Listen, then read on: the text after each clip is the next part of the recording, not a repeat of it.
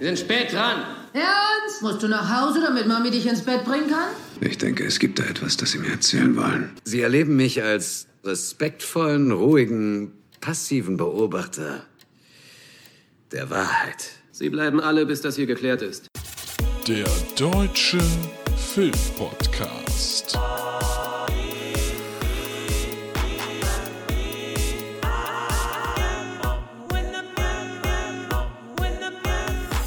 Filme, Serien und mehr mit Luke und Tobi. Hallo, na, da sind wir wieder, der Deutsche Film Podcast jetzt im Jahr zwanzig zwanzig. Mein Name ist Luke und äh, frohes Neues. So, haben wir das abgehakt, müssen wir das nicht mehr machen. Ich hoffe, dass ihr nicht, äh, wie ich, schon genervt seid von diesem, ja, ich weiß gar nicht, darf man das noch sagen? Und ja, frohes Neues, na, wie seid denn ihr rübergekommen? Boah. Ist der dritte Erste, mir geht's äh, schon auf den Sender, ist aber überhaupt gar nicht schlimm. Wir wollen nicht negativ starten, denn es gibt heute eine äh, Sendung, beziehungsweise Episode unserer einunddreißig, einunddreißig, der Verräter im englischen Snitch, ne, ist klar.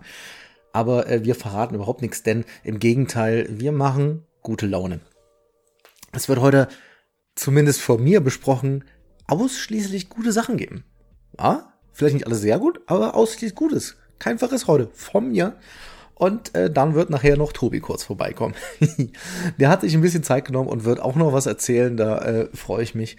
Aber ansonsten, es wird jetzt sehr, sehr gut und ich habe es äh, bei Instagram angekündigt gehabt, ausschließlich Filme und Serien, die für den Golden Globe nominiert wurden. Qualität.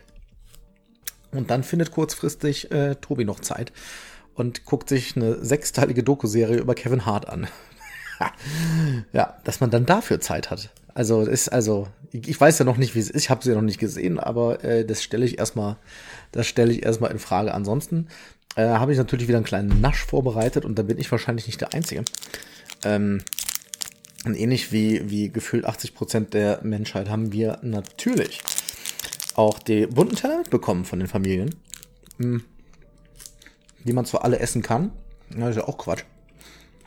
Und jetzt merke ich wieder, wenn ich alleine aufzeichne, ihr ist mittelclever, was zu essen deshalb, äh, währenddessen. Deshalb äh, höre ich damit auf. Und das Jahr hat für mich, äh, ich zeichne am zweiten ersten abends auf, schon mit einigen Filmen begonnen. Auch mit Serien. Ich habe The Morning Show zu Ende geguckt, die Serie auf Apple T V, da gehe ich gleich mal drauf ein. Vielleicht auch diese, nee, ich war ja noch nicht in Holland. Es gibt bei Disney Plus noch ein bisschen was, was man gucken könnte. Und äh, ich komme gerade sehr, sehr frisch aus Knives Out, das ist auch schon passiert. Und äh, Judy habe ich auch schon gesehen, dazu geht's gleich. Wir starten also auch so ein bisschen Richtung Award Season, wie gesagt. Golden Globes sind heute definitiv ein Thema bei uns. Und äh, bevor wir da reinstarten, äh, sei schon mal gesagt, heute äh, Tobi leider, leider aus zeitlichen Gründen nur als Gast dabei, aber äh, das geht, das ändert sich bald. Wir haben äh, demnächst dann nochmal, zeichnen wir schön zusammen auf, da freue ich mich schon drauf. Wir äh, bedanken uns nochmal kurz für eure ganzen Nachrichten und äh, ja, Glückwünsche fürs neue Jahr und tralala, die ihr uns gegeben habt bei Instagram und Co. und auf das viele, viele positive Feedback auf unsere beiden letzten Episoden, auf den Jahresrückblick. Äh, hat sehr viel Spaß gemacht und auch das Feedback von euch war mega. Ja, genug Vorrede, wir starten direkt rein, denn jetzt gibt es für euch die News. News. Da notiere ich mir noch eben den Timecode. Und in den News machen wir erstmal einen kleinen Blick auf das, was denn passiert ist in den äh, deutschen Kinos. Und äh, wie nicht anders zu erwarten, ist Star Wars weiterhin auf Goldkurs, ist die Nummer eins, die wir denn ähm, haben. Es sind ja letzte Woche nicht ganz so riesige Filme gestartet, beziehungsweise riesig vom Medienaufkommen her schon, aber dazu gleich mehr. Auf der zwei immer noch die Eiskönigin, der zweite Teil, habe ich mir jetzt tatsächlich auch nochmal angeguckt, nochmal auf Deutsch. Ich hatte ihn ja damals auf Englisch gesehen und normalerweise ist das ja nicht so, aber ich finde den auf Deutsch stärker, liegt vor allen Dingen wirklich an Harpe Kerkeling, was der da an Olaf abbrennt, äh, ist wahnsinnig gut und ich fand ihn tatsächlich jetzt beim zweiten Mal gucken, fand ich ihn äh, besser als beim ersten Mal, wahrscheinlich weil ich schon wusste, was denn alles mit dieser Story dann passieren würde. Ja, guter Film und äh, durch das äh, vor allen Dingen das jüngere Publikum zu erwarten, dass der sich sehr, sehr lange tragen wird. Auf der drei weiterhin Jumanji, The, the Next Level, ähm, ist ganz spannend, denn die ersten vier Plätze haben sich hier nicht geändert.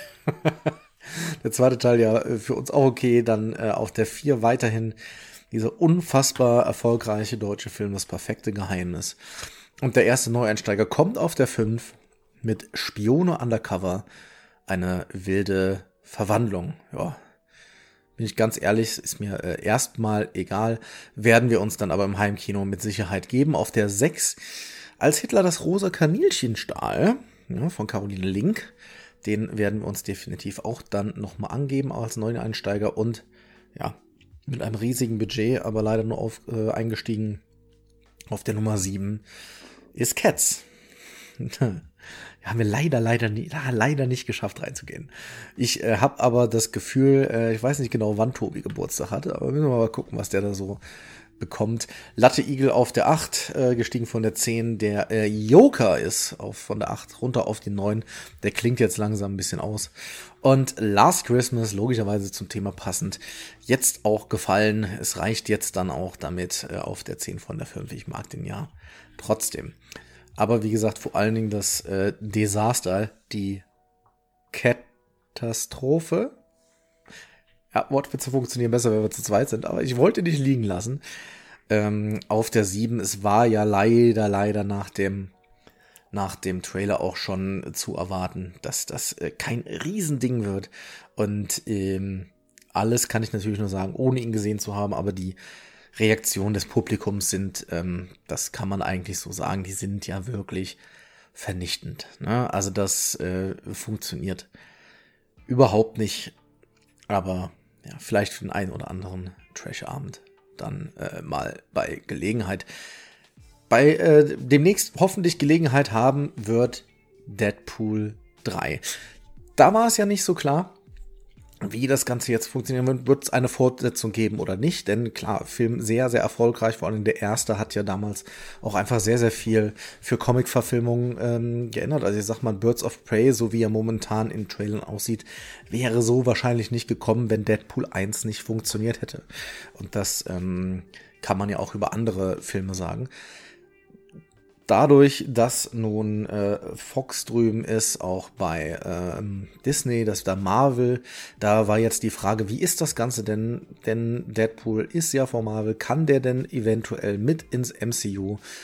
Und jetzt gab es diverse Zeit, gab es ja jetzt schon Gerüchte darum, wie es denn die Maus halten wird mit unserem guten Freund äh, Deadpool. Und jetzt hat Ryan Reynolds, der Hauptdarsteller ist und auch produziert, in der äh, Morning Talk Show, ja, The Morning Show, kommen wir nachher noch zu, äh, Live with Kelly and Michael, gesagt, dass er jetzt dran arbeitet, dass alle, das gesamte Team dran arbeitet und dass sie nun bei Marvel sind und dass das jetzt der Königsplatz ist. Also, ähm, wenn wir wissen, die arbeiten dran, dann scheint das jetzt etwas sicherer zu sein, dass er kommt. Ich bin sehr, sehr gespannt, wie das Ganze denn jetzt in Zeiten von Marvel eingebunden wird. Ich finde ja persönlich, ähm, und ich liebe Deadpool, aber also für mich passt das nicht so ganz ins M C U. Denke ich jetzt mal, das ist mir etwas zu äh, ja, selbstreferenziell, als dass es dann in diese großen, äh, dramatischen Heldenstories passt. Denn selbst wenn Deadpool zwei das dann ja versucht hat mit einer tragischen Geschichte, da da nie irgendwie alles ernst genommen wird, bin ich da erstmal ein bisschen, äh, ein bisschen vorsichtig. Man weiß aber ja noch nicht, ob das Ganze als Alleinstellung dann doch kommt. Das werden wir sehen. Gespannt äh, bin ich trotzdem da drauf. Das soll es auch schon gewesen sein, denn äh, um ehrlich zu sein, in der letzten, äh, in der letzten Woche ist gar nicht so viel passiert in Sachen News. Äh, dafür passiert jetzt aber äh, einiges in den Kinos. Wir riechen schon langsam die Award-Season und ähm, deshalb würde ich sagen, machen wir jetzt auch gar nicht zu viel drumherum und steigen direkt ein, ab in das Kino. Kino. Ja, und da sind wir schon. Abgedunkelt ist es. Es riecht auch so ein bisschen äh, muffig hier gerade, obwohl äh, die frische Luft zwar reinkommt, aber ja, so ein Nacho-Käse, der bleibt halt was länger drin. Der erste Film, um den es heute gehen soll, gestartet am zweiten ersten Es gab aber ein paar Vorpremieren. Und äh, wir haben ja auch dazu ein Gewinnspiel gehabt bei uns auf der Facebook-Seite. Falls ihr da noch nicht seid, kommt doch mal rüber. Ähm, und die Gewinnerin wurde bereits informiert. Die müsste jetzt auch schon äh, auf dem Weg sein in das Kino. Herzlichen Glückwunsch nochmal. Ich habe deinen Namen vergessen. Das ist aber, war ja nicht schlimm. Auf jeden Fall. Ähm, der Film, um den es denn jetzt gehen soll, nennt sich Knives Out. Im Deutschen mit dem Untertitel Mord ist Familiensache. Und ja, die Vorzeichen des Ganzen fand ich und finde ich sehr, sehr spannend. Denn es soll tatsächlich ein ganz, ganz klassisches Whodunit sein. Also wer hat's getan? Eine Mörderjagd.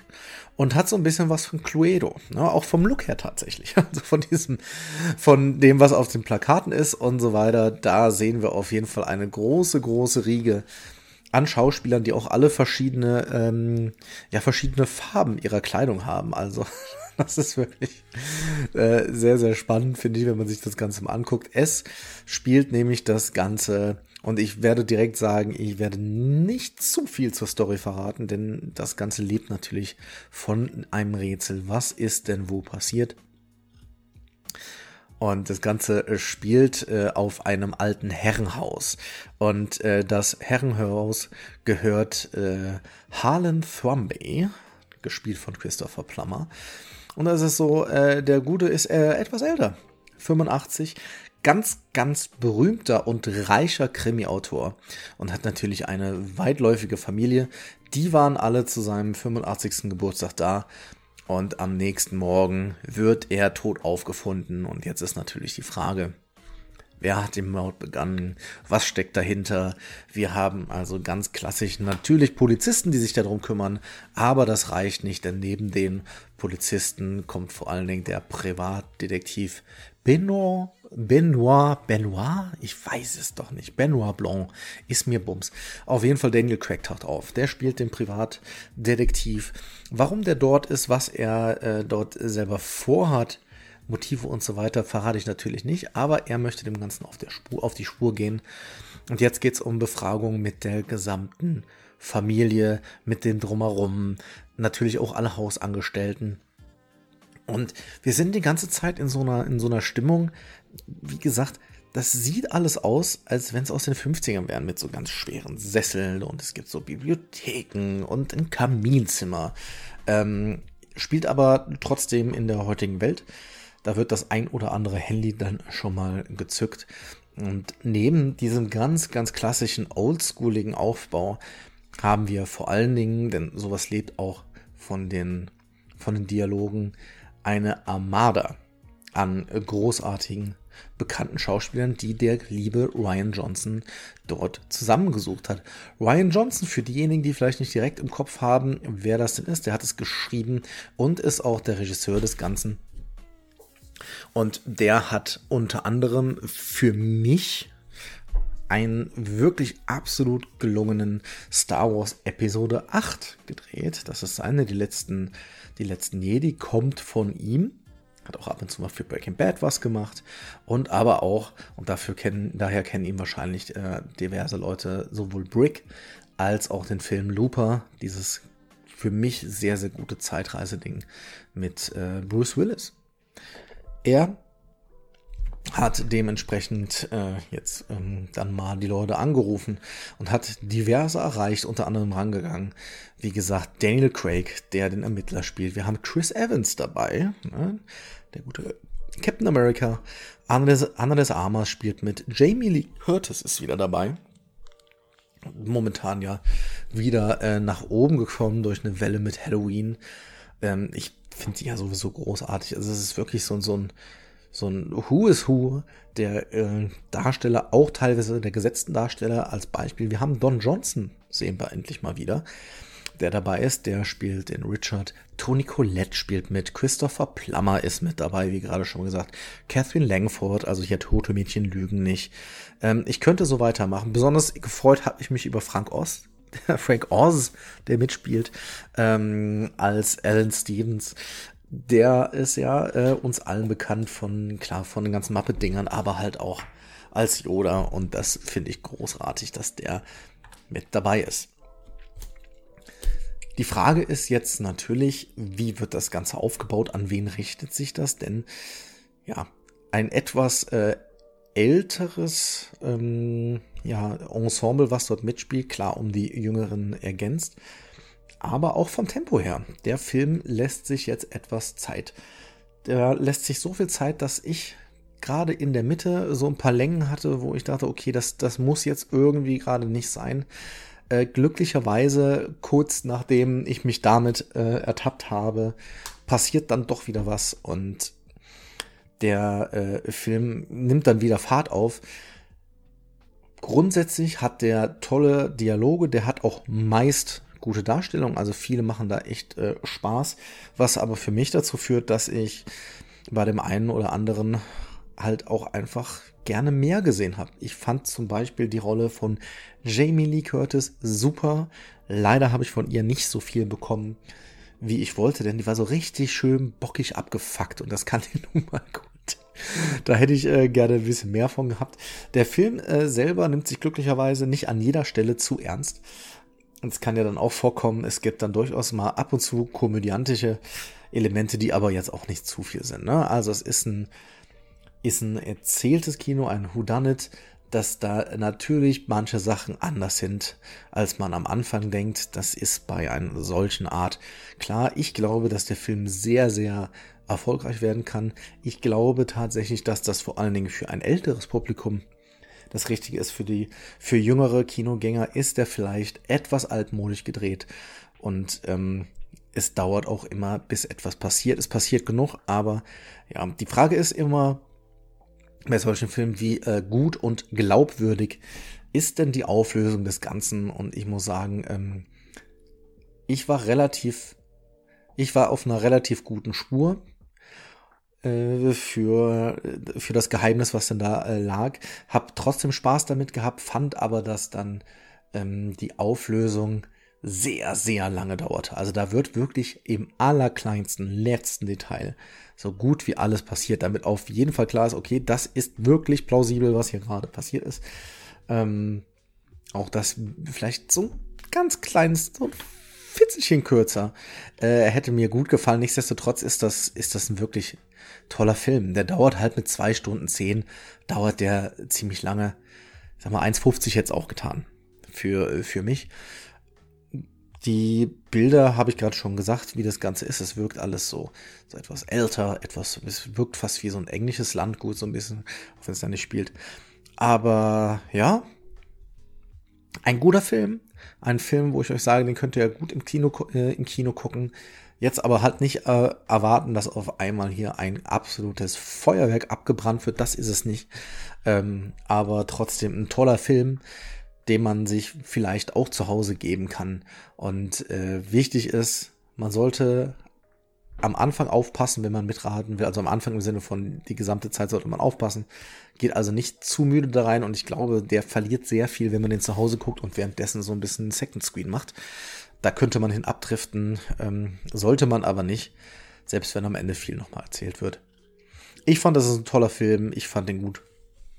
Wünsche euch viel Spaß im Kino. Die Zahlen sprechen ja auch dafür, zumindest in Amerika. Und von mir bekommt der sehr, sehr nett gemeinte dreieinhalb von fünf möglichen Hollywood-Schaukeln. Jetzt ist schon wieder der Zeitpunkt, den ich aufschreiben muss, wann wir denn in den nächsten Film übergehen. Und da sind wir schon. Denn der zweite Kinofilm, den wir diese Woche besprechen wollen, und ich wähle hier natürlich das äh, herrschaftliche Wir, logisch. Ich bin hier im Plural, ist Judy. Judy ist ein Film von Rupert Gold.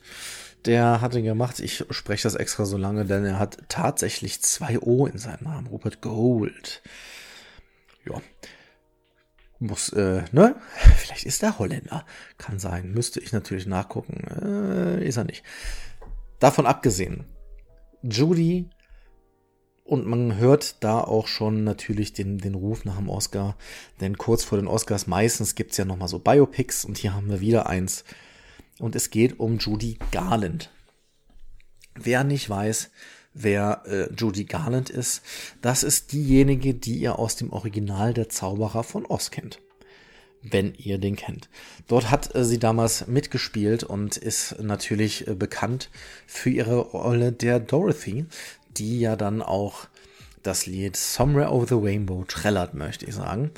Und die hat ähm, im Wahrnehmen, also Judy Garland, ein ganz, ganz tragisches Schicksal gehabt, denn es ist... Will, der Film geht natürlich teilweise auch auf ihre Kindheit ein. Sie war sechzehn, als sie den Film gemacht hat und war dann damals ein Kinderstar, der allerdings auch vom Studio und von ihrem Umfeld dann getrimmt wurde. Da gab es Aufputschmittel, da gab es wachstumshängende Sachen, da gab es Schlafmittel, das Ganze hin und her. Deshalb hatte sie auch immer den Ruf, dass schwierig mit ihr zu arbeiten ist, weil sie da auch belastet war. Und jetzt ist es so, wir... bekommt zwar etwas mit von dieser Kindheit, von dem, was da damals passiert ist, aber der äh, Film spielt später, und zwar sind wir Ende der sechziger. Die gute ähm, Judy ist äh, Mitte vierzig und um ehrlich zu sein, ihr jedet nicht gut. Sie hat zwar Kinder, aber ja, sie ist alt, sie ist pleite. Sie hat so gut wie keine Jobs mehr und äh, es fällt ihr schwer, das ganze Leben noch zu finanzieren. Ihre Ehe ist auch in den Brüchen. Und ähm, dazu kommt Alkohol- und Tablettenabhängigkeit. Also alles eigentlich darauf ausgelegt, dass das nicht mehr so besonders äh, lange gut geht. Und dann passiert aber Folgendes. Sie bekommt ein Engagement in London. Sie hat überhaupt keine Lust darauf. Aber es spielt nun mal Geld in die Kassen. Sie wird, soll gut bezahlt werden. Und das soll so ein bisschen dazu führen, dass sie wieder nach oben kommt und auch wieder ja, ihre Karriere zurückkriegt, und bedeutet natürlich aber für sie, dass sie, um dahin zu ziehen, ihre Kinder erstmal allein lassen muss, und tritt dann im Talk of the Town, das ist so ein Nachtclub, tritt sie dann auf, aber das geht natürlich auch alles nicht komplett glatt. Das jetzt groß, äh, großartig erstmal zu der Story. Sie wird, wie gesagt, dargestellt von Renée Zellweger. Und Renée Zellweger ist ja auch in den letzten Jahren eher, ich sag mal, eine schwierige Kandidatin, finde ich. Ich mochte die früher ähm, ziemlich gern. Jetzt ist es aber so, wenn man sich ihre Filmografie anguckt, ähm, sie hatte auch jetzt einfach mal eine längere Pause. Nach äh, zweitausendneun, in dem sie dann noch äh, etwas, etwas größer war, da hat sie Newtown mitgespielt, Monster versus. Aliens und Fall neununddreißig, wir erinnern uns. zweitausendzehn dann halt noch My Own Love Song, und dann waren aber auch einfach mehr als fünf Jahre Pause, bis dann zweitausendsechzehn sie zurückkam mit Lügenspiel, keine Ahnung, nicht gesehen, aber eben auch Bridget Jones' Baby. Ja, war auf jeden Fall ein großer Erfolg, das kann man äh, nicht anders sagen. Und dann haben wir sie ja Mitte diesen Jahres auch, äh, letzten Jahres, ist ja zwanzig zwanzig jetzt, guck mal, schön, zweitausendneunzehn in der Serie What If gehabt. Und äh, da habe ich ja mal reingeguckt in die erste Folge, und da haben, also da haben sich wirklich ja nur noch Teile des, Be- Gewicht, des Gewichts, oh Gott, des Gesichts be- bewegt. Und ähm, die fand, ich fand das so schwer, der Serie dann hinterher zu kommen, weil mich das alles genervt hat, dass ich äh, sie nicht mehr weitergeguckt habe. Ist nun mal so, ähm, und jetzt ist sie aber zurück, und Judy Garland ist ja auch kein, ist ja kein von Grund auf sympathischer Charakter. Sie hat auch, wie gesagt, viel mit Tabletten und mit Drogen und mit Alkohol zu kämpfen, und dieses Abgefucktsein, dieses irgendwie nicht richtig Dasein, und wenn man sie anspricht, irgendwo in die Gegend gucken, das macht die gute Renée richtig, richtig gut. Ich habe von ihr eigentlich nicht so viel erwartet, aber das macht die wirklich, wirklich top. Kann man überhaupt gar nicht anders sagen.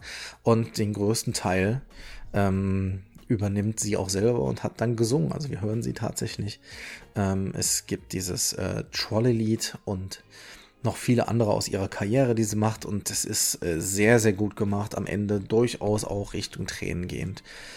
Und ähm, ich habe danach äh, Tobi eine Sprachnachricht geschickt und habe ihm direkt gesagt, ist schon ein bisschen her, wo ich den gesehen habe, und habe ihm gesagt, ähm, das wird zumindest die Nominierung für einen Oscar. Und äh, da bin ich weiterhin von überzeugt, weil logischerweise auch dieses, diese schwierige Karriere, das spiegelt sich natürlich auch. Ähm, ich habe trotzdem nicht den Eindruck gehabt, dass man diesen Film jetzt nur gemacht hat, um Awards abzuziehen. Mit Sicherheit zum Stück auch, aber es ist tatsächlich auch ein wirklich interessanter Blick auf dieses, auf dieses eine Jahr ungefähr von äh, Judy Garland, die ja auch, ähm, man sieht wie gesagt, die Tochter auch mal kurz, die ja Liza Minnelli ist. Ja, das hat, ist ja ihre Tochter und ähm, ja, die gute Judy, viel zu früh dann auch ähm, verstorben, das kann ich sagen. Ich sage jetzt nicht, ob es im Film vorkommt, aber halt, äh, weil sie eine Überdose Schlafmittel genommen hat. Ganz, ganz tragisches Schicksal und trotzdem hatte ich immer mal wieder Mitleid mit ihr, denn sie verhält, sind wir ehrlich, sie verhält sich ziemlich häufig wie ein Arschloch. Aber es wird ja auch hergeleitet, warum das Ganze denn so ist. Warum es ihr so schlecht geht, warum sie sich immer wieder in diese Drogen und so reinflüchtet, was denn da alles passiert. Finde ich toll gemacht. Ich finde auch, was so daneben ist, ähm, an Schauspielern äh, teilweise sehr, sehr gut. Möchte da vor allen Dingen Jessie Buckley vor, ähm, mal erwähnen. Das ist ihre Assistentin Rosalind Wilder. Oder Wilder heißt sie, glaube ich. Ja. Ähm, Frau Buckley macht das großartig. Also ich habe die jetzt nicht groß irgendwie auf dem Zettel gehabt, aber Jessie Buckley da für mich wirklich eine Entdeckung. Ähm, die bringt da das Richtige zwischen Professionalität. Man sieht ihr aber auch immer an, dass sie irgendwie doch Mitleid hat, dann aber auch hart genug sein kann. Das ist toll gemacht und dann spielen noch zwei Schwule mit, die dort, äh, also ein schwules Pärchen, die ich ganz, ganz, äh, da sei mir das Wort erlaubt, entzückend finde. Das ist ganz toll, wie die damit umgehen. Das ist natürlich wahrscheinlich eher eine ausgedachte Geschichte, was dort passiert.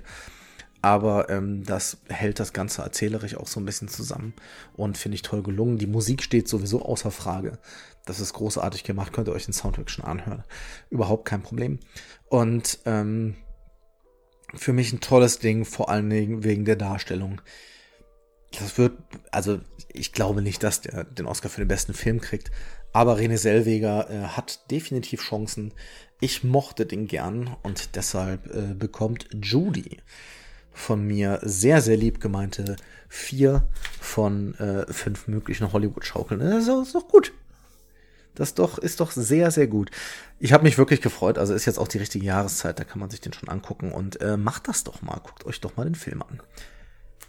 Schauen wir mal, was sonst noch auf dem Zettel steht für diese Woche, was wir denn noch an Kinostarts haben.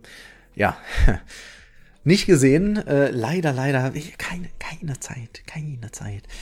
Ähm, für Drei Engel, für Charlie, ich will es gar nicht zu sehr äh, schlecht machen, denn ich gucke mir ja eigentlich gerne so ein Actionfeuerwerk an.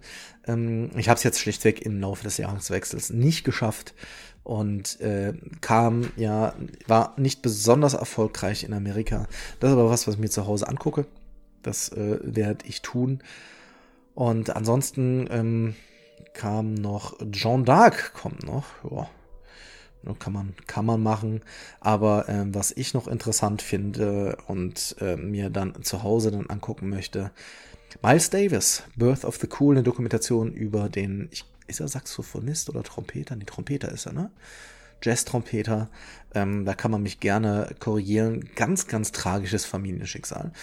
Miles Davis möchte ich mir unbedingt angucken. Ist vielleicht für euch was, wenn ihr eher also auch Richtung Arthouse da drauf steht. Und da gibt es natürlich für die Kiddies noch was. Thomas und seine Freunde. Große Welt, große Abenteuer. Ja, das ist das, was äh, diese Woche gestartet ist. Man merkt, dass noch so ein ganz kleines bisschen sich zurückgehalten wird, weil ja dann doch Ende des Jahres echt eine Menge in Sachen äh, Kassendinger los war. Ähm, nächste Woche geht's dann weiter, da bin ich auch schon äh, gespannt drauf.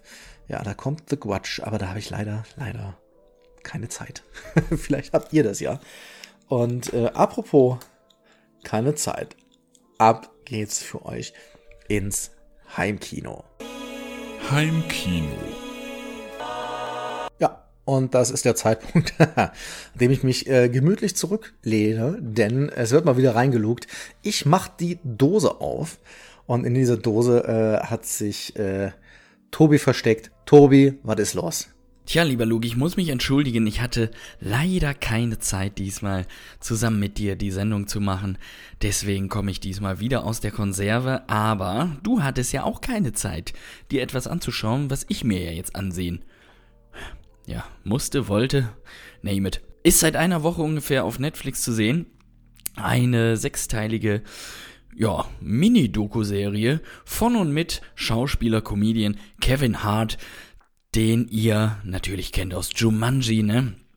Ist immer der Kleinste da im Bunde, außer jetzt beim Neuen, da ist ja Danny DeVito noch kleiner. Jumanji, Ride Along, äh, Night School, was hat er noch gemacht? Naja, ihr merkt schon, äh, das sind ja alles so eher boah, seichte, aber sehr erfolgreiche Komödien und äh, Kevin Hart ist in den U S A auch vor allen Dingen als Stand-Up-Comedian bekannt, auch außerhalb der U S A natürlich und hat auch schon die eine oder andere größere Stadiontour gemacht. Ja, und jetzt begleiten wir den jungen Mann, ja, so jung ist er gar nicht mehr, aber äh, dreifachen Familienvater und ähm, Ehemann, ähm, ja, in seinem Leben, was er so tagtäglich Schweres leisten muss. Hm? Ihr hört schon meine Ironie so ein bisschen. Ähm, die Kameras begleiteten ihn dafür zwischen Juli und Dezember zweitausendachtzehn, also jetzt auch schon wieder über ein Jahr her. Und das war so die Zeit, ähm, wo dann gerade... Ja, die, die Frage nach der Oscar-Moderation aufkam und er ja eigentlich übernehmen sollte. Und dann wurde leider ein Tweet von zweitausendelf wieder ausgegraben und ihr wisst, was passiert ist. Er hat die Oscars nicht moderiert. Ähm, solche Sachen sind in dieser Doku-Reihe dabei, ähm, unter anderem auch wie Kevin Hart in Las Vegas seine schwangere Frau betrog. Ja, ihr merkt schon, er ist nicht äh, von schlechten Eltern, der Gute, aber sehr erfolgreich. Er hat seine eigene Produktionsfirma namens Heartbeat Productions. Und an dieser Stelle muss ich mich jetzt schon entschuldigen für alle harten Witze, die vielleicht noch kommen werden im Verlauf meiner Besprechung. Es sei mir verziehen. Äh, ja, Heartbeat Productions macht er, er macht sehr viel Sport. Er steht zum Beispiel jeden Morgen, so sagt er zumindest, um sechs Uhr auf, um dann mit seinem Personal Trainer schon mal Sport zu machen.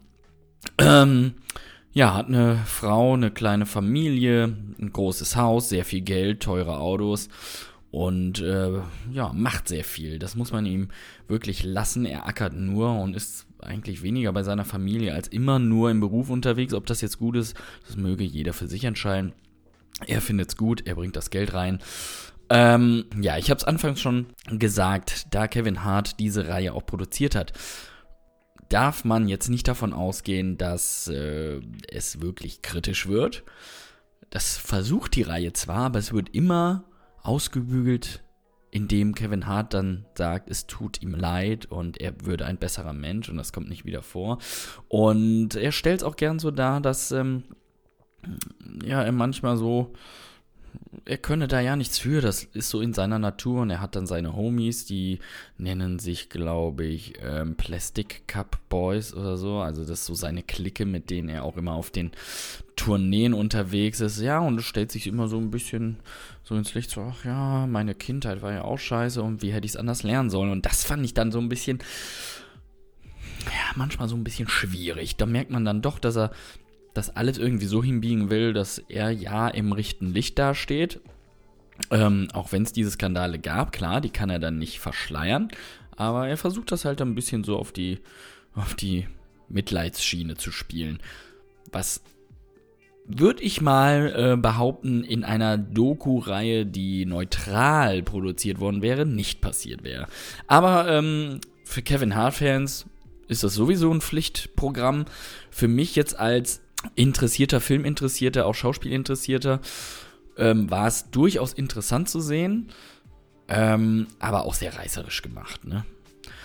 Und ja, ich muss jetzt sagen, finde ich Kevin Hart jetzt besser, also ich, seine Filme finde ich ja so, naja, ich finde ihn wahnsinnig nervig und das finde ich ihn jetzt immer noch, er ist wahnsinnig, wirklich wahnsinnig von sich selbst überzeugt, dass alles geil ist, was er da produziert, macht und ja, er muss so viel arbeiten und das ist jetzt der gerechte Lohn, dass es ihm gut geht. Es gibt da eine Szene mit seinem Vater, der die Familie verlassen hat und sich eigentlich auch nie um seine Kinder gekümmert hat, aber trotzdem ist er natürlich sein Vater und der ist dann bei ihnen zu Hause zu Gast bei den Harts Und ja, er braucht irgendwas Neues, weil ihm geht es gesundheitlich nicht gut und da braucht er irgendwas, was viel Geld kostet und er will aber seinen Sohn nicht fragen und dann macht er so, ja, so siebentausend Euro wird das kosten und was sagt Kevin Hart?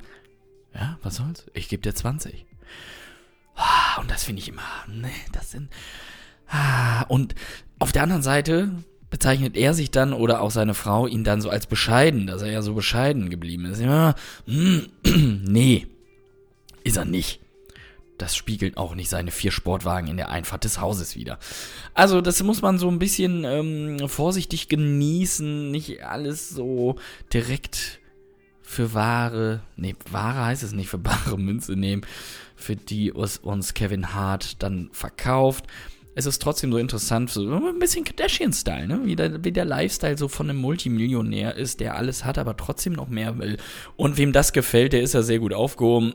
Wer mit Kevin Hart eh noch nichts anfangen konnte, ich glaube, dem wird das auch recht wenig bringen. Ich kann mich ja noch daran erinnern, Luke, wie du mich fragtest, als ich sagte, ja, ich habe mir hier ähm, die Kevin Hart-Doku bei Netflix angeguckt, wie du zu mir sagtest, ja, aber warum? Ja, im Nachhinein frage ich mich das jetzt auch. Es hat mir jetzt nicht viel Lebenszeit gekostet, weil eine Folge bewegt sich immer so zwischen fünfundzwanzig und fünfunddreißig Minuten. Das mal sechs, ne? Spricht aber auch nicht für die Substanz dieser doch kleinen Doku-Reihe. Ja, das war's. Luke, ich weiß, du wirst dafür keine Zeit mehr haben, ist aber auch nicht schlimm. Das sei dir hiermit gegönnt, dass du dir dann andere Inhalte eher anguckst. Und ja, Kevin Hart in Hollywood schaukeln, verschaukelt. Pff, drei.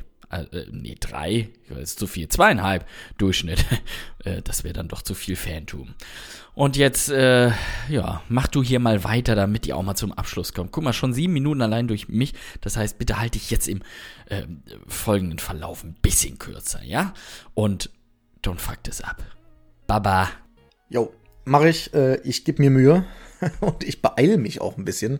Tut mir leid, dass ich dir die Zeit genommen habe. äh, Ja, dass der sich eine sechsteilige Doku-Serie über Kevin Hart anguckt, das ist ja so viel falsch. Jetzt sagt man natürlich immer, hier, äh, Minus mal Minus gibt Plus. Aber nichtsdestotrotz, äh, das hatte ich nicht erwartet von ihm. Aber, ja, ne, manchmal gibt es ja dann Dinge, die, naja, ihr wisst Bescheid. Auf jeden Fall. Ja, danke dafür und jetzt geht's weiter, ähm, ja, Golden Globe Nominee mehrfach mit dem Thema Apple Plus, also Apple T V Plus, so heißt es ja. Man muss sich jetzt auch mal Gedanken machen, wie das, wie das alles heißt. Das ist nicht so einfach. Es soll gehen um The Morning Show. Warum besprechen wir es jetzt? Weil es nun mal äh, gerade zu Ende gegangen ist und ähm, ich mir vorgenommen habe, wenn wir jetzt Serien besprechen, die wöchentlich erscheinen, macht es für mich Sinn, dass wir die immer am Ende erst besprechen und nicht so ein Vorgespräch machen. Das ist Quatsch. Zum Beispiel auch bei Watchmen wäre es so. Oder dann irgendwann beim Mandalorianer müssen wir uns mal überlegen, wie wir es machen. Grundsätzlich wäre der ja schon zu sehen. Und wenn ihr aber sagt, naja, aber bei Apple T V, das ist ja seit dem zwanzigsten Dezember fertig, The Morning Show, richtig. Aber eine aktuelle Aufzeichnung hatten wir seitdem ja nicht. Und ich finde das Thema äh, wichtig und ähm, habe die Serie tatsächlich in den letzten drei Tagen so ein bisschen äh, reingeorgelt, möchte ich sagen. Das äh, ging dann doch relativ schnell. Wie gesagt, erschien wöchentlich und war Starttitel für Apple T V Plus. Ich glaube, mit dem, mit dem momentan noch nicht ganz so viel, was es da an, was es da an ähm, ja, Content gibt. Ob, ob sich das jetzt deshalb lohnt, kann, ist, ist schwer zu sagen. In einer Zeit, in der man äh, zwar für eine Serie, wenn man sie irgendwo kauft, fünfundzwanzig, dreißig auch ge- ähm, Euro ausgeben muss für eine Staffel oder halt bei äh, Netflix oder Prime oder wo auch immer nur kurzfristig was zahlen muss, ist, ist logischerweise immer äh, schwierig. Ich habe mich vorher nicht so wirklich mit der Morning Show auseinandergesetzt, muss ich sagen. Ist eine zehnteilige Serie und äh, ich hatte tatsächlich auch irgendwie falsche Zeiten im Kopf. Ich dachte, das wären immer so lockere zwanzig, fünfundzwanzig Minuten und ich dachte, das wäre lustig. Ja, wegen dem, äh, wegen dem Cast, wegen Jennifer Aniston, Reese Witherspoon, Steve Carell, dachte ich, ja, das würde ja, würde, würde, würde, ne, ein Späßchen und hab's deshalb auch ähm, angefangen an einem Tag, wo ich ziemlich verkatert war, um ehrlich zu sein. Dachte mittags, ja, guckst dir mal irgendwas schön zum Ignorieren, was ein bisschen lustig ist. Ja, falsch gedacht. Gar nicht. Zehn Episoden sind's und äh, dauern im Schnitt ungefähr eine Stunde, also fünfzig bis neunundsechzig Minuten. Und es ist kein leichtes Thema. Es ist keine Comedy, Comedy. Es ist definitiv äh, eine Dramedy, wie man mittlerweile so schön sagt. Natürlich gepaart mit einer Mediensatire. Es gibt auch mal Sachen zum Lachen, aber äh, das bleibt einem sehr, sehr häufig ähm, im Munde stecken. Also im, Hal- im, Halse- im Munde stecken? Keiner, ach, ihr wisst es doch. Ich muss doch nicht immer, äh, ich muss ja auch nicht immer perfekt sein, ne? Also das Lachen bleibt einem im Halse stecken äh, ab und zu und ähm, ja. Worum geht's? Es geht um die titelgebende Morning Show, ähm, die in Amerika, in New York müsste es sein, spielt. Und ähm, es fängt damit an, die wird moderiert von ähm, Alex Levy und Mitch Kessler, dargestellt von Jennifer Aniston und Steve Carell. Aber ähm, direkt am Anfang der äh, Staffel wird klar, die werden wir wahrscheinlich nicht so häufig zusammen sehen, denn es passiert was in den letzten Jahren im Zuge von MeToo immer mal wieder, äh, immer mehr aufgedeckt wurde. Ich kann nicht sagen, immer mehr passiert ist, weil das ist vorher schon passiert. Es wurde halt nur nicht so häufig darüber gesprochen oder es wurde unterbunden. Und so ist es so, dass dem beliebten Moderator Mitch Kessler sexueller Missbrauch vorgeworfen wird.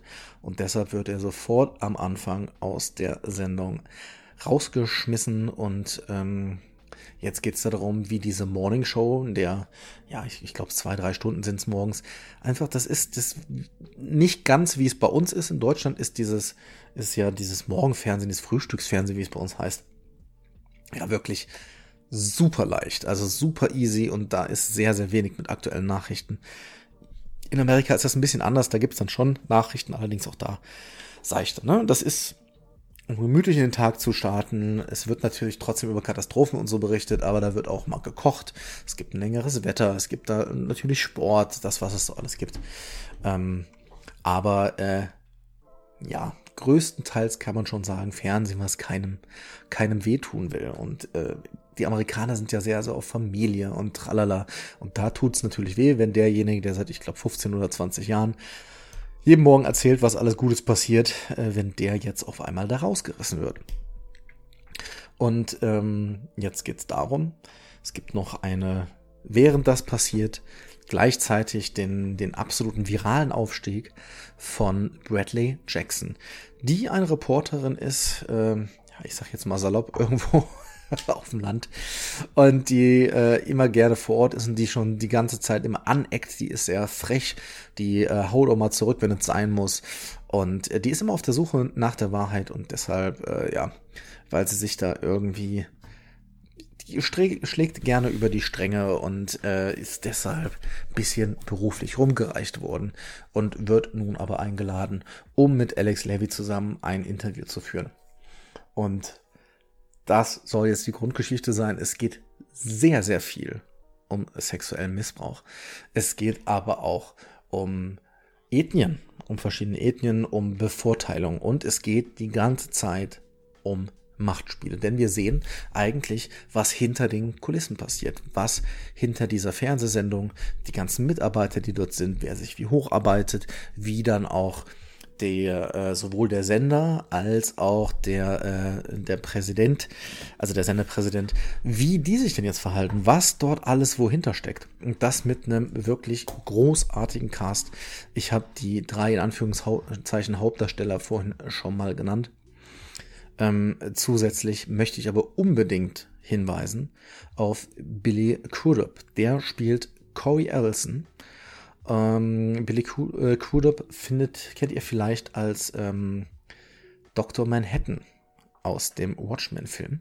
Den hat er gespielt und der spielt mit Corey Ellison ein so herrlich arrogantes, selbstüberzeugtes Arschloch. Ich finde das großartig. So Leuten gucke ich ja in Serien unfassbar gern zu und das ist für mich wirklich, wo ich sagen muss, du, ey, was der da, was der da hinhaut, das ist das ist toll. Das ist echt, das macht Spaß.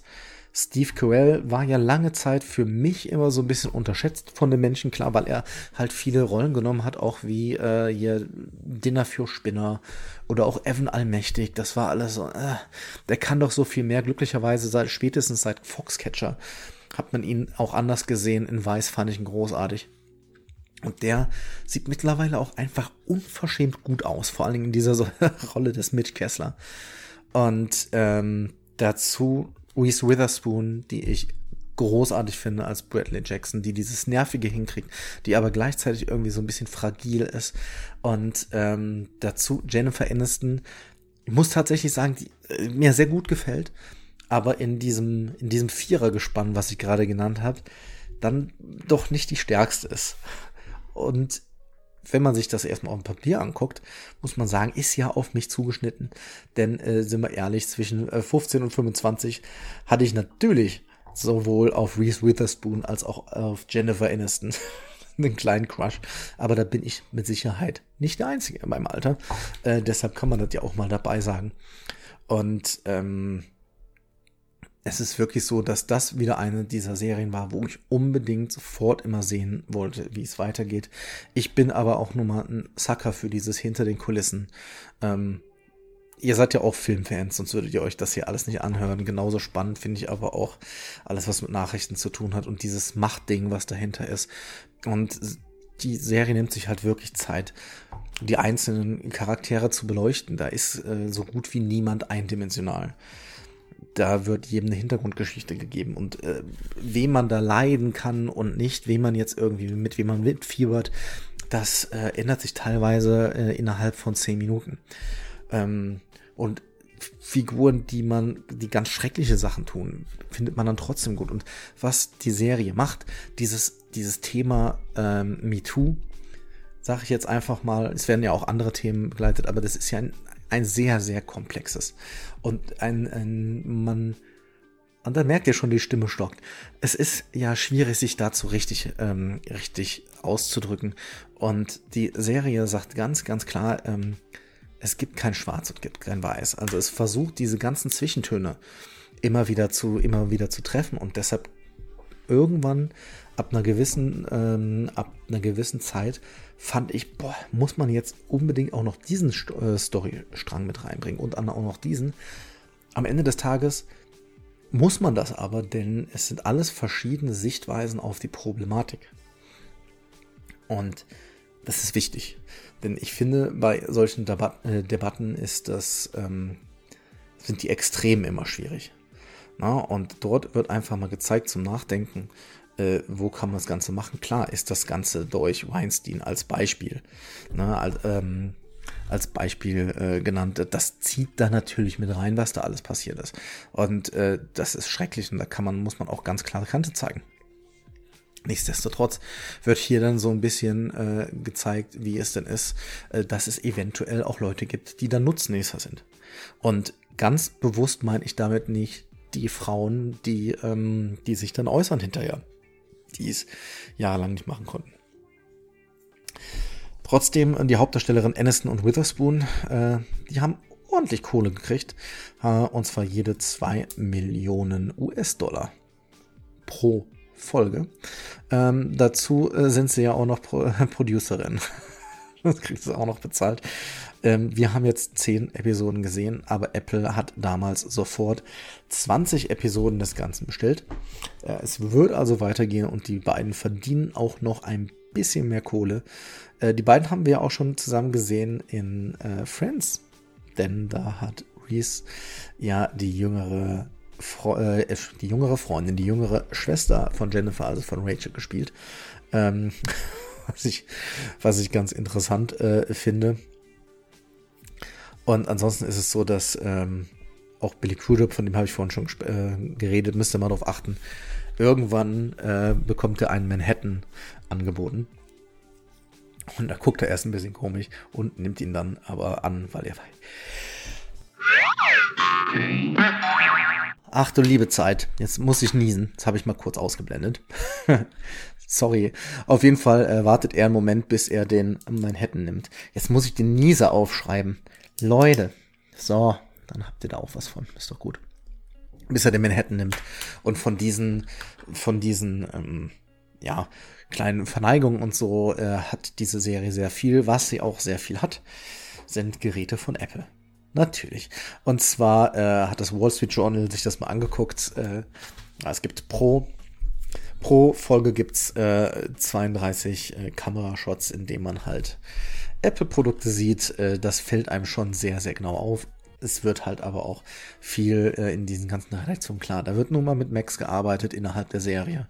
Und äh, das iPhone ist nun mal auch ein gut verkauftes Handy. Ja, das ist, und wenn man das iPhone, das neu kauft, kann man ja auch, wenn ich das richtig im Kopf habe, ein Jahr lang umsonst ähm, Apple Plus gucken. Naja, Sachen gibt's. Ja, ähm, wie gesagt, eine ne Serie, die mich total, total in ihren Bann gezogen hat. Die äh, hat mich wirklich, wirklich mitgenommen.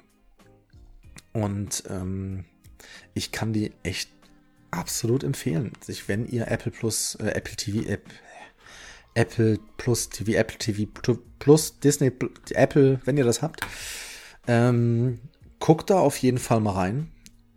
Und ähm, ist was, was einen mitnimmt, ähm, wird definitiv bei den Golden Globes äh, auch einiges gewinnen, bin ich mir relativ sicher, außer man verschwört sich dagegen, weil es nun mal von einem Streaming-Anbieter ist, aber ich glaube, das hat richtig, richtig gute Chancen und ähm, für mich eine tolle Serie, die mich gefesselt hat und deshalb viereinhalb von fünf möglichen Stern, äh, nee, Hollywood-Schaukeln. Ach du liebe Zeit. Ja, Hollywood-Schaukeln sind's. Und ähm, das war's auch schon jetzt bei uns im Heimkino. Und jetzt gucken wir uns noch an, was in den letzten Tagen denn alles so hochgeladen wurde. Und das ist nicht wenig, kann ich euch sagen. Ich habe trotzdem das Ganze wie immer ein bisschen für euch zusammengefasst. Hier also jetzt die Streaming-Tipps vom Deutschen Film Podcast. Ähm, was jetzt, wie gesagt, bei uns immer Dinge, die aktuell online sind, könnt ihr also schon reinschauen. Und da kümmern wir uns zuerst um Prime Video. Und da ist es natürlich ein bisschen schade, dass der gute Tobi heute nicht da ist. Denn ich weiß, der liebt die Reihe, zumindest die Anfänge. Hat aber alle gesehen. Ich war bis Teil vier dabei. Und wenn ihr hartgesotten seid, auf Prime Video jetzt Saw. Und zwar die Teile eins bis sieben. Das große Paket. Könnt ihr euch jetzt reinfahren. Ähm, vor allen Dingen der erste ist ja, steht ja außer, außer Frage als großer, großer, großer Horrorklassiker mit, äh, ja, auch schon so ein bisschen Torture-Elementen dabei. Und auch der zweite, ey, da gab's, oh, da gab's Szenen. Ach du liebe Zeit. Warum hatte ich denn da Zeit? Ich weiß es doch auch nicht. Wenn ihr weiterhin auch noch Bock habt, äh, neben Horror auch noch so ein bisschen zombie-mäßig abzugehen, World War Z ist auch noch da. Der Zombie-Film, der auf diesem Überlebensguide basiert mit Brad Pitt. Ich fand den gar nicht so schlecht. Äh, ist keine, ist keine fünf von fünf. Aber ähm, auf jeden Fall n- n- schon eine nette Art, einen Abend zu verbringen. Ähm, ein bisschen Comedy-mäßig gehen wir auch noch ab, denn School of Rock, ein Film, wo in dem für mich Jack Black gerade so ein bisschen von seinem Peak runter war, aber immer noch einen sehr, sehr guten Film. Ich stehe auf Gitarrenmucke. Deshalb das bekommt ihr jetzt auch noch auf Prime Video. Und der letzte Film, den ich da empfehle, den empfehle ich quasi im Namen von Tobi unabgesprochen. Den hat er nämlich letztes Jahr äh, sehr gefeiert. Das war, nee, vorletztes Jahr, glaube ich, ne? Müsste vorletztes Jahr gewesen sein. Einer, ich glaube sogar unser erstes Gewinnspiel, was wir damals hatten mit der Blu-ray. Und zwar gibt es jetzt äh, für euch dort den Film Tully, Tully, wo es, ich glaube, wenn ich es noch richtig im Kopf habe, um ein äh, Kindermädchen geht, was einer Mutter unter die Arme, irgendwie, ich weiß es nicht, von Jason Reitman auf jeden Fall, und da sind wir ja, da sind wir ja Fan, mit äh, Charlize Theron zusammen, Mackenzie David spielt noch mit, könnt auch nochmal in unsere äh, Review reingucken, aber das ist definitiv äh, ein Drama, guckt euch das mal an, also ein gutes Drama, das ist kein Drama, Leute, ist jetzt auch für mich langsam die sechste Stunde. Ja, da das jetzt so gut geklappt hat mit Amazon, gehen wir rüber äh, zu Netflix. Und Netflix hat ähm, auch ein bisschen was hochgeladen. Und da haben wir doch alles. Da haben wir äh, Comics, da haben wir Spiele, Spaß, wir haben äh, super, ach komm, fangen wir direkt an mit ähm, einer der besten, auch beim gesamten Publikum gut angekommenen äh, Comic-Verfilmungen der letzten Jahre. Und zwar Logan. Für mich ein richtig, richtig guter Film, der äh, mit Hugh Jackman ist und ähm, anders als alles, was man bis dato gesehen hatte bei den X-Men. Also ein äh, auch ein brutaler Film und äh, nimmt sich sehr, sehr viel mehr Zeit als die anderen Sachen und hat auch einfach eine sehr, sehr dramatische Geschichte. Äh, Logan, großer Tipp, jetzt bei Netflix, der sich mit, achso, falls ihr es nicht wisst, mit Wolverine auseinandersetzt. Aber ähm, tolles Ding. Gibt's auch als Schwarz-Weiß-Cut. Der ist aber, glaube ich, nicht bei, nee, der ist nicht bei Netflix. Die, äh, wer man Klassiker entweder nachholen oder äh, sich angucken will und so ein bisschen die Ursprünge von dem, was ja, ja, die Ursprünge ist immer ein bisschen, aber definitiv etwas, was Auswirkungen auf äh, Sachen wie Stranger Things hatte, kann sich die Goonies jetzt angucken. Die Goonies sind auf Netflix. Ich meine, der wurde letztens auf Prime hochgeladen. Der ist jetzt auf jeden Fall da, wenn ihr Netflix habt. Die Goonies, was Schönes auf den Sonntagnachmittag. Und jetzt haben wir noch zwei Filmreihen, nachdem wir ja bei Prime Video Saw hatten. Äh, Filmreihe eins, die sogenannte Bourne-Reihe. Besteht aus vier Teilen, ähm, drei davon mit Matt Damon. Und zwar der erste äh, Bourne-Identität, dann kommt die Verschwörung, dann das Ultimatum und dann, ich glaube mit Jeremy Renner ist er dann, ne? Vermächtnis. Müsste sein, ähm, könnt ihr euch alle vier angucken. Ich fand ja tatsächlich äh, die ersten drei ziemlich gut. Also ist ein Action-Kino, ähm, Franka Potente spielt auch mal mit. Ähm, ich fand den doch ziemlich cool. Warum denn nicht? Die Geschichte ist relativ einfach. Es geht um äh, ja, Jason Bourne, der sein Gedächtnis verloren hatte und dann merkt, äh, ich kann ja Menschen töten, ganz schön gut. Ich bin sehr, sehr gut im Zweikampf. Und ähm, ja, ist so ein Agentending, so ein bisschen... Damals so ein bisschen das härtere Mission Impossible in die Richtung. Kann man ein bisschen dreckiger. Kann man sich auf jeden Fall angucken, ob man sich alle vier hintereinander direkt gibt. Boah, muss da hart drauf sein. Ähm, aber ja. Und dann weitere Klassiker. Denn Netflix hat hochgeladen Jurassic Park eins bis drei. Zumindest den ersten kann man sich definitiv noch angucken. Es ist der, ich finde es der Wahnsinn, wie gut sich die Computertechnik von damals gehalten hat. Das ist woanders. Bei anderen Filmen ganz schlimm, aber hier, ey, Jurassic Park eins bis drei, immer guckbar. Immer guckbar. Kann man machen und ähm, ja, da sind wir jetzt auch durch mit den, mit den Streams. Und das war doch jetzt eine schöne, knackige, kleine Folge vom äh, Deutschen Film Podcast. Da wird nochmal aufgeschrieben, wann wir das Ganze beenden. Ich fand's klasse, dass Tobi dabei war. Ich äh, bedanke mich bei euch fürs Zuhören. Ähm, Bitte euch wie immer darum, uns äh, bei den Social Medias zu teilen, denn äh, wir machen das umsonst und leben von der Liebe. Und äh, da seid ihr mittlerweile richtig fleißig geworden. Äh, wir finden es großartig, was mit unserer Community abgeht. Wir antworten auch auf jede Mail, die wir von euch bekommen. Und äh, das macht echt Spaß, diese Interaktion. Und ja, wir haben es auch gesehen, ähm, dass wir wieder ein paar mehr Apple-Bewertungen äh, haben. Bei Apple Podcasts, das hilft uns natürlich sehr und freut uns. Und äh, ja, macht das doch bitte unbedingt weiter, wenn ihr das noch nicht getan habt. Und äh, dann bleibt nur noch, ja, euch viel Spaß im Kino äh, zu wünschen, bei Knives Out oder bei Judy oder wenn ihr noch in Star Wars geht oder was auch immer, da ist ja dann doch einiges geboten. Nächste Woche sind wir mal gespannt. Ähm, man soll nichts versprechen, was man nicht halten kann. Deshalb sage ich nur, wir planen, nächste Woche zu kommen mit der nächsten Episode. Und äh, ja, war doch schön, war doch gemütlich. Äh, und weiterhin toi, toi, toll. Toi, toi, toll. Das nehme ich auch in mein Repertoire auf. Also, ähm, ja, zack, fertig. Macht es gut. Schwingt den Hut und vielen Dank für die Erfahrung. Habe ich letztens ernsthaft im Bus von jemandem gehört. Naja. Tut mir leid, es ist spät geworden. Will ich gar nicht hierbleiben, Tobi.